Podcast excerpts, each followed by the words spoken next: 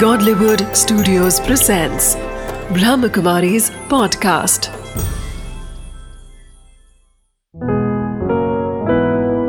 चले आध्यात्म की ओर बीके उषा दीदी के साथ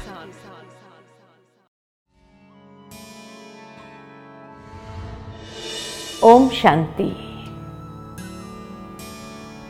हम सभी ने बहुत सुंदर परमात्मा के वास्तविक स्वरूप का महत्व भारत में तो देखा कि किस तरह निराकार स्वरूप में, ज्योतिर्लिंगम के रूप में उसकी प्रतिमा रख करके हम सभी भारतवासी उसकी पूजा करते हैं। महाशिवरात्रि पर विशेष उसकी पूजा भी होती है। लेकिन क्या वही मान्यता सभी धर्मों में भी है? क्योंकि कसौटी के हिसाब से तो सर्वधर्म मान्य वो एक ही होना चाहिए। तो भारत में जिसको हमने ज्योतिर्लिंगम के रूप में माना, पूजा, सभी देवों के, देव के रूप में देखा, इस्लाम धर्म में अगर देखा जाए तो परमात्मा का वास्तविक स्वरूप क्या है? तो कहा जाता है कि मक्का के अंदर काबा का पवित्र पत्थर है, जिसका नाम है संगे अस्वद।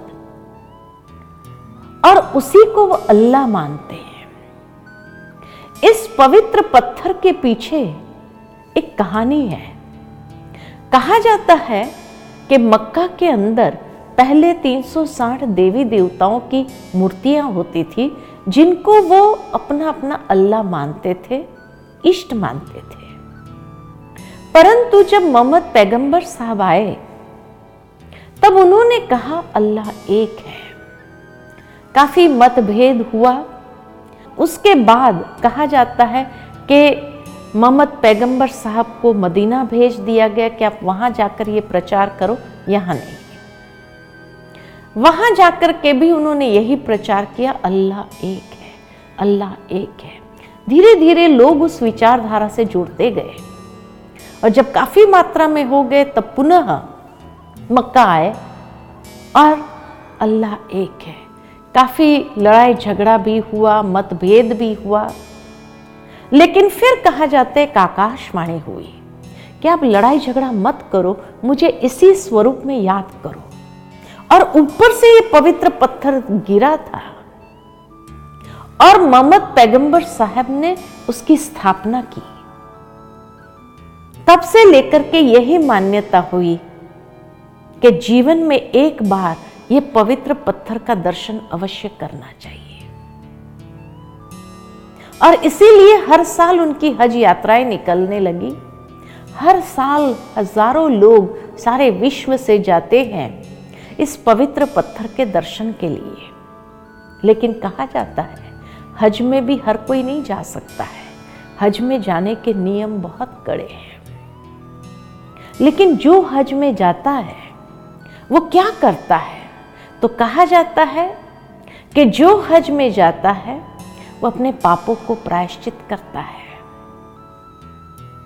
उसके बाद शैतान को पत्थर मारता है। ये पवित्र पत्थर को चूमता है।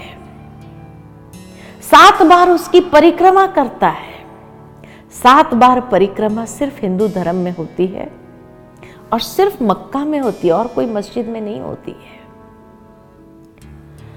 और ये परिक्रमा करने के बाद अंत में अपनी बंदगी में एक लाइन ज़रूर कहते हैं, जिस लाइन के बिना उनका हज पूरा नहीं होता है। और वो लाइन है, हे परवरदिगार नूरे लाही। मेरा हज कबूल हो, तब उनका हज कबूल होता है। ये जब कहते हैं, हे परवर दिगार उस परमेश्वर को एड्रेस करते हैं। नूरे इलाही का मतलब है, अल्लाह नूर है। नूर माना तेज प्रकाश। ज्योति माना तेज प्रकाश, जिसको हिंदू धर्म में ज्योति कहा, इस्लाम धर्म में उसको नूर कहा, बात तो एक ही है। नूर कहो या ज्योति कहो? और आगे जाए। यहूदियों में कहा जाता कि मोजिस जब माउंटेन पर गए, तब उन्हें टेन कमांडमेंट्स मिले और उस समय उन्हें अखंड ज्योति का साक्षात्कार हुआ। और जब उन्हें ये टेन कमांडमेंट्स मिलते हैं, तब मोजिस ने उस प्रकाश से पूछा कि अगर मैं नीचे जाकर लोगों से कहूँ कि ये टेन कमांडमेंट्स मुझे किसने दिए तो मैं आपको किस नाम से संबोधित करूँ? तब उस प्रकाश ने कहा ये वाह यानी द सुप्रीम लाइट इसलिए जीसस ने कभी अपने आप को गॉड नहीं कहा। उसने हमेशा यही कहा God is light I am the son of God मैं उसका बेटा हूँ। आज भी वेटिकन चले जाओ। तो वेटिकन के अंदर जो क्रिश्चियन धर्म का सबसे बड़ा तीर्थ माना जाता है, जहाँ पोप की गद्दी है उस वेटिकन के अंदर हमें किसी व्यक्ति की प्रतिमा नहीं मिलती है। लेकिन अखंड ज्योति का निराकार लाइट स्वरूप का सिंबल मिलेगा। जिसको क्रिश्चियनों ने लाइट कहा, जिसको मुसलमानों ने नूर कहा, हिंदुओं ने ज्योति कहा, बात तो एक ही है। और आगे जाए तो कहा जाता है कि गुरु नानक देव ने बड़े स्पष्ट शब्द में उसकी महिमा गाई है। एक ओमकार, निराकार, निर्वैर, सतनाम, अजोनी, अकाल मूरत, सच्चा पातशाह उसको ही कहा।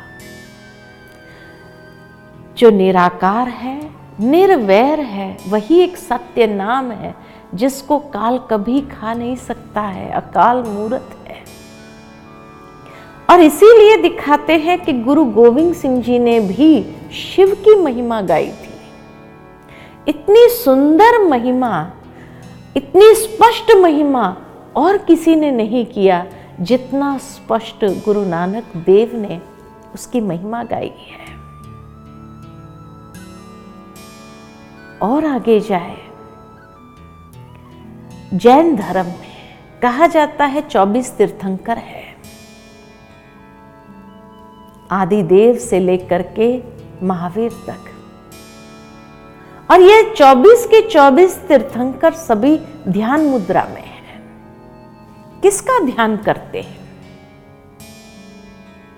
ये 24 तीर्थंकरों को देव की उपाधि दी है। परमात्मा की नहीं। वो सभी भी ध्यान मुद्रा में है।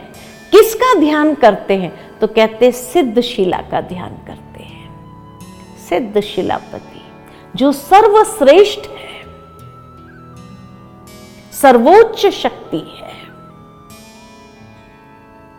आज भी जैनी लोग दिवाली के दिन, जब महावीर स्वामी का निर्माण दिन मनाते हैं, उस वक्त अपनी प्रार्थना में यही कहते हैं कि आपने जो शिव धाम को प्राप्त किया वो गति हमें भी प्राप्त हो। ये शिव धाम कौन सा है? और उस श्रेष्ठ गति को प्राप्त करने के लिए तीन बातें बताते, ज्ञान, दर्शन, चरित्र। चरित्र बहुत श्रेष्ठ होना चाहिए। ज्ञान के दिव्य चक्षु खुलने चाहिए। और दर्शन शास्त्र में जो बातें बताई है वो आचरण में अवश्य होनी चाहिए। तब उस श्रेष्ठ गति को प्राप्त कर सकते और यही उनकी सच्ची तपस्या है। और आगे जाए। महात्मा बुद्ध ने कोई मूर्ति पूजा नहीं कराई, लेकिन वो स्वयं भी ध्यान मुद्रा में है। किसका ध्यान करते हैं? आज भी जापान चले जाओ तो तीन फुट की ऊंचाई पर और तीन फुट दूर बैठ के एक थाली के अंदर लाल पत्थर रखते हैं। बिल्कुल शिवलिंग आकार का होता है, जिसको कहते करनी का पवित्र पत्थर, जिसका नाम है चिंकुन शेकी, कि जिसका ध्यान करने से हमारा मन शांत हो जाता है। और उसी को ही ईश्वर का स्वरूप माना। बाकी महात्मा बुद्ध ने कभी मूर्ति पूजा में किसी को इन्वॉल्व नहीं किया या उसके लिए प्रेरित नहीं किया, ध्यान के लिए ज़रूर प्रेरित किया है। और आगे जाए तो कहा जाता है कि पारसी धर्म में, पारसी जब ईरान से भारत आए थे तो जलती हुई ज्योत को लेकर के आए। और आज भी उनकी जब नई अग्यारी स्थापन होती है तो जलती हुई ज्योत का एक टुकड़ा ले जाकर के वहाँ स्थापित कर देते हैं। इसीलिए उसको फायर टेंपल कहते हैं, जहाँ अखंड ज्योत निरंतर जलती ही रहती है। अखंड ज्योति स्वरूप। तो सर्वधर्म मान्य कौन है? नाम भले हरेक ने अलग अलग लिया हो किसी ने गॉड कहा, अल्लाह कहा, ईश्वर कहा, प्रभु का मालिक कहा। साईं बाबा ने यही कहा, सबका मालिक एक। साईं बाबा ने कभी अपने आप को भगवान नहीं कहा। सबका मालिक एक। उसी मालिक के तरफ़ जाने के लिए इशारा किया। उसी को याद करने के लिए प्रेरित किया। लेकिन अफसोस, उनके संदेश को हम सभी समझ नहीं पाए। इसलिए कहा कि नाम भले अलग अलग लिए हो। किसी ने गौड़ कहा, अल्लाह कहा, ईश्वर कहा, प्रभु कहा, मालिक का हरि कहा, देवों के देव कहा कि जिसकी पूजा सभी देवताओं ने भी की। तो सर्वधर्म मान्य एक ही स्वरूप है। हर एक ने एक ही निराकार ज्योति स्वरूप के रूप में उसको दर्शाया है। तो सर्वधर्म मान्य एक ही है। आज जैसे कोई व्यक्ति को कोई चाचा कहे, मामा कहे, भाई कहे, पिताजी कहे, लेकिन स्वरूप तो एक ही होगा। ठीक इसी तरह ईश्वर को किसी ने गॉड कहा, अल्लाह कहा, ईश्वर का प्रभु का वाहे गुरु कहा, मालिक कहा, लेकिन स्वरूप तो एक ही है। दूसरी बात, सर्वोच्च शक्ति। तो शिव के साथ एक शब्द जुड़ता है, शिव शंभु। शंभु का मतलब है स्वयंभू। जो स्वयं प्रकट हुआ है, उसको उत्पन्न करने वाले कोई माता पिता नहीं है। उसको जन्म देने वाला कोई माता पिता नहीं है। तभी भगवान ने गीता में कहा कि मेरा जन्म दिव्य और अलौकिक है। मैं मनुष्य सदृश जन्म नहीं लेता हूँ अजन्मा हूँ, अकाल मूर्त हूँ। काल मुझे खा नहीं सकता है, मैं कालों का काल महाकालेश्वर तो सर्वोच्च शक्ति। तीसरा, सभी चक्रों से पर है, न जन्म है, न मृत्यु है। अव्यक्त स्वरूप, जिसको कोई व्यक्त स्वरूप नहीं है। इसलिए अव्यक्त न देह है, न देह के संबंध है। क्योंकि जो जन्म लेता है, उसको देह है। देह है तो कर्म करता है। लेकिन परमात्मा जब अजन्मा है, अव्यक्त है तो अकर्ता है। और जब कर्म ही नहीं किया तो फल कहाँ से भोगेंगे? तो अकर्ता अभोक्ता जिसने कर्म किया, या तो वो पाप कर्म हो या पुण्य कर्म हो। तो पाप पुण्य के चक्र में भी हम आत्मा आते हैं, परमात्मा उस चक्र से भी परे है। और पाप और पुण्य के फल स्वरूप या सुख मिला या दुख मिला। परमात्मा दुख हरता, सुख करता, इसलिए उसको हरि कहा। तो जो ये सभी चक्रों से पर है जन्म, मृत्यु, देह के देह के संबंध, कर्म कर्म का फल, पाप, पुण्य, सुख, दुख, ये सभी चक्र से ऊपर है। लेकिन चौथी बात, पर होते हुए भी सर्वज्ञ है, ज्ञाता है। इसीलिए शिवलिंग के ऊपर तीन लकीर लगाई जाती है। ये तीन लकीर अर्थात जो आदि, मध्य अंत का ज्ञाता है। सर्वज्ञ। और जिसके पास पूरे आदि मध्यंत का ज्ञान हो, पूरे कालचक्र का ज्ञान हो, और सत्य ज्ञान इसीलिए उसको सत्यम कहा। दूसरा, ये तीन लकीर के बीच में एक आँख होती है। अर्थात परमात्मा दिव्य चक्षु विधाता है त्रिनेत्री है, जो मनुष्य को भी दिव्य ज्ञान के चक्षु देते हैं, जिससे हम उस ईश्वर को समझ सकते हैं। और उस दिव्य चक्षु से हम कल्याण का दर्शन कर सके, इसलिए उसको शिवम कहा और उसकी पूजा में तीन पत्र का बैल पत्र चढ़ता है, जो डंडी से जुड़ा होना चाहिए अलग अलग पत्ते नहीं होना चाहिए। अर्थात वो त्रिदेव है, ब्रह्मा, विष्णु, महेश के रचयिता है। और उसकी हर रचना अति सुंदर होने कारण उसको सुंदरम कहा। इसलिए सत्यम, शिवम, सुंदरम।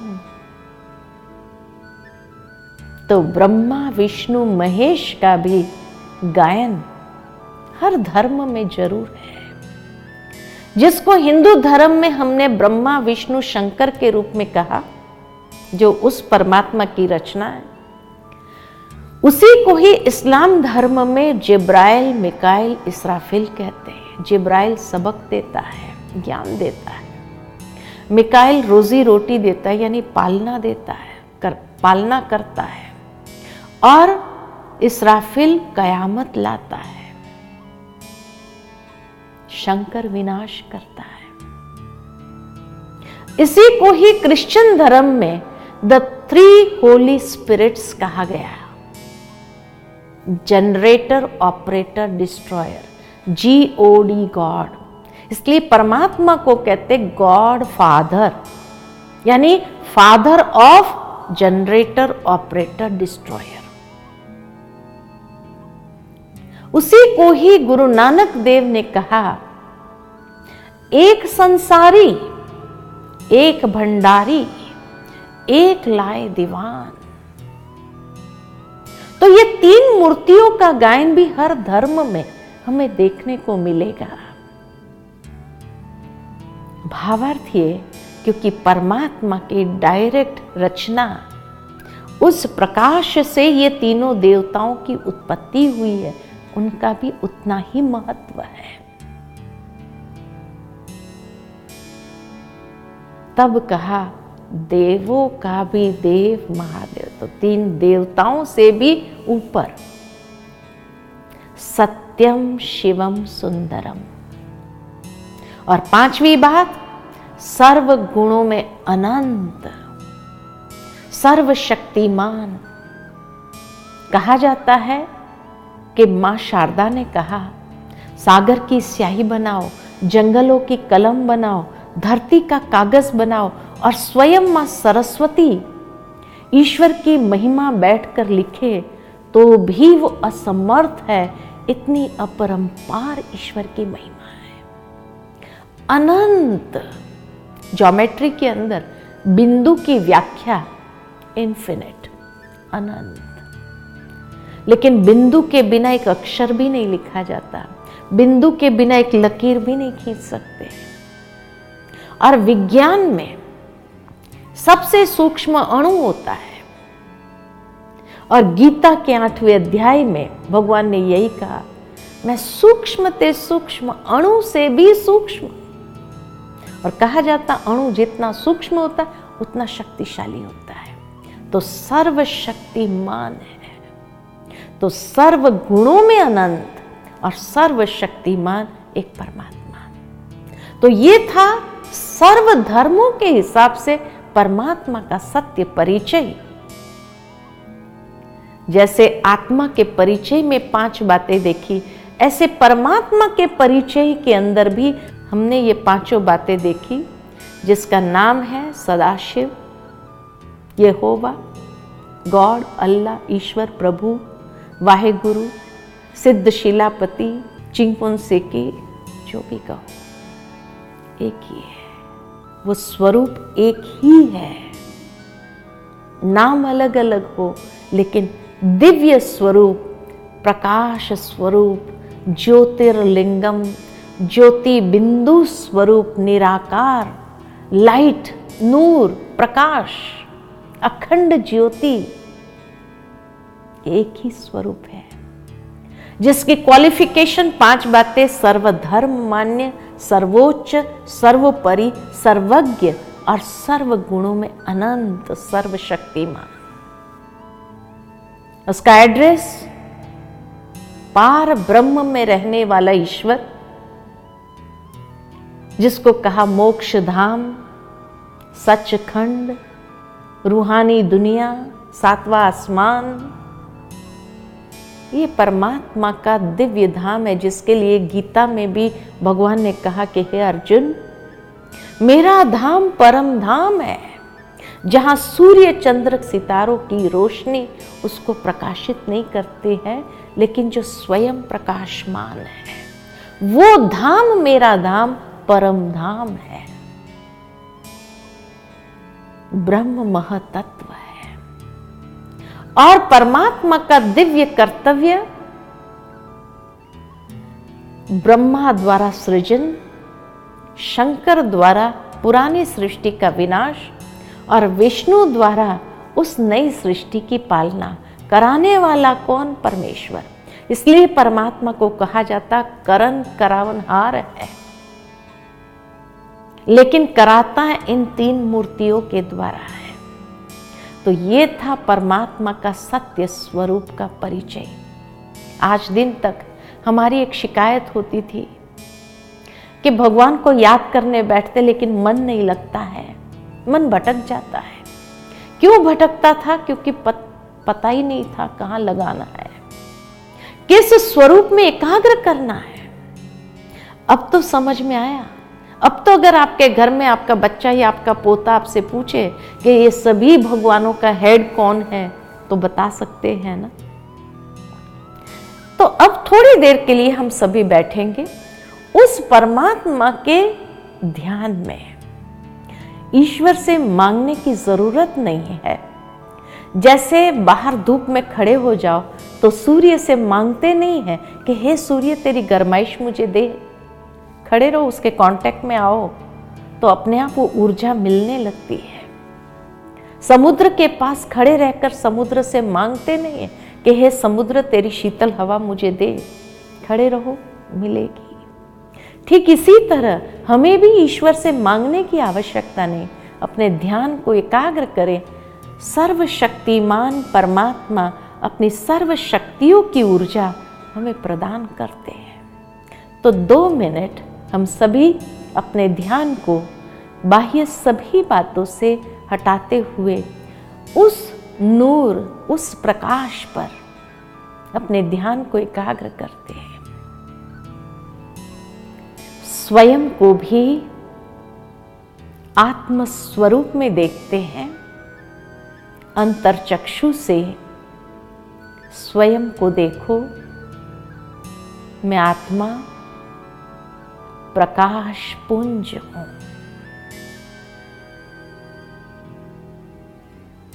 और धीरे धीरे अपने मन और बुद्धि को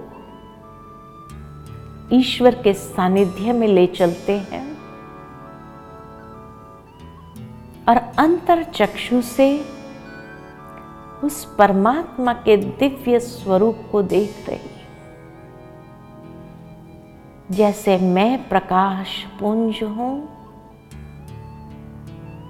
वैसे मेरे पिता परमात्मा भी।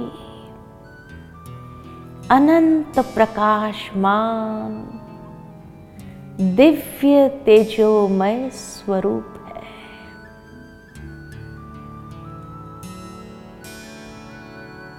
कितना दिव्य स्वरूप है।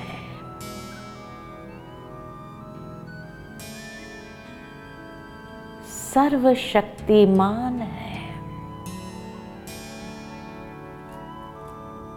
पिता परमात्मा से सर्व शक्तियों की ऊर्जा को स्वयं में समाते जाओ। और धीरे धीरे आत्मा परमात्मा शक्ति की ऊर्जा से सशक्त हो रही है।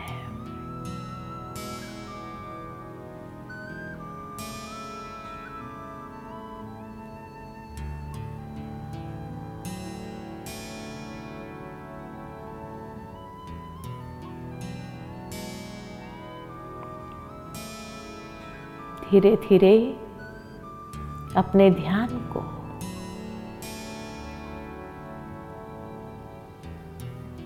को के की मध्य में स्थित करते हैं। और स्वयं को सशक्त महसूस करते हैं। ओम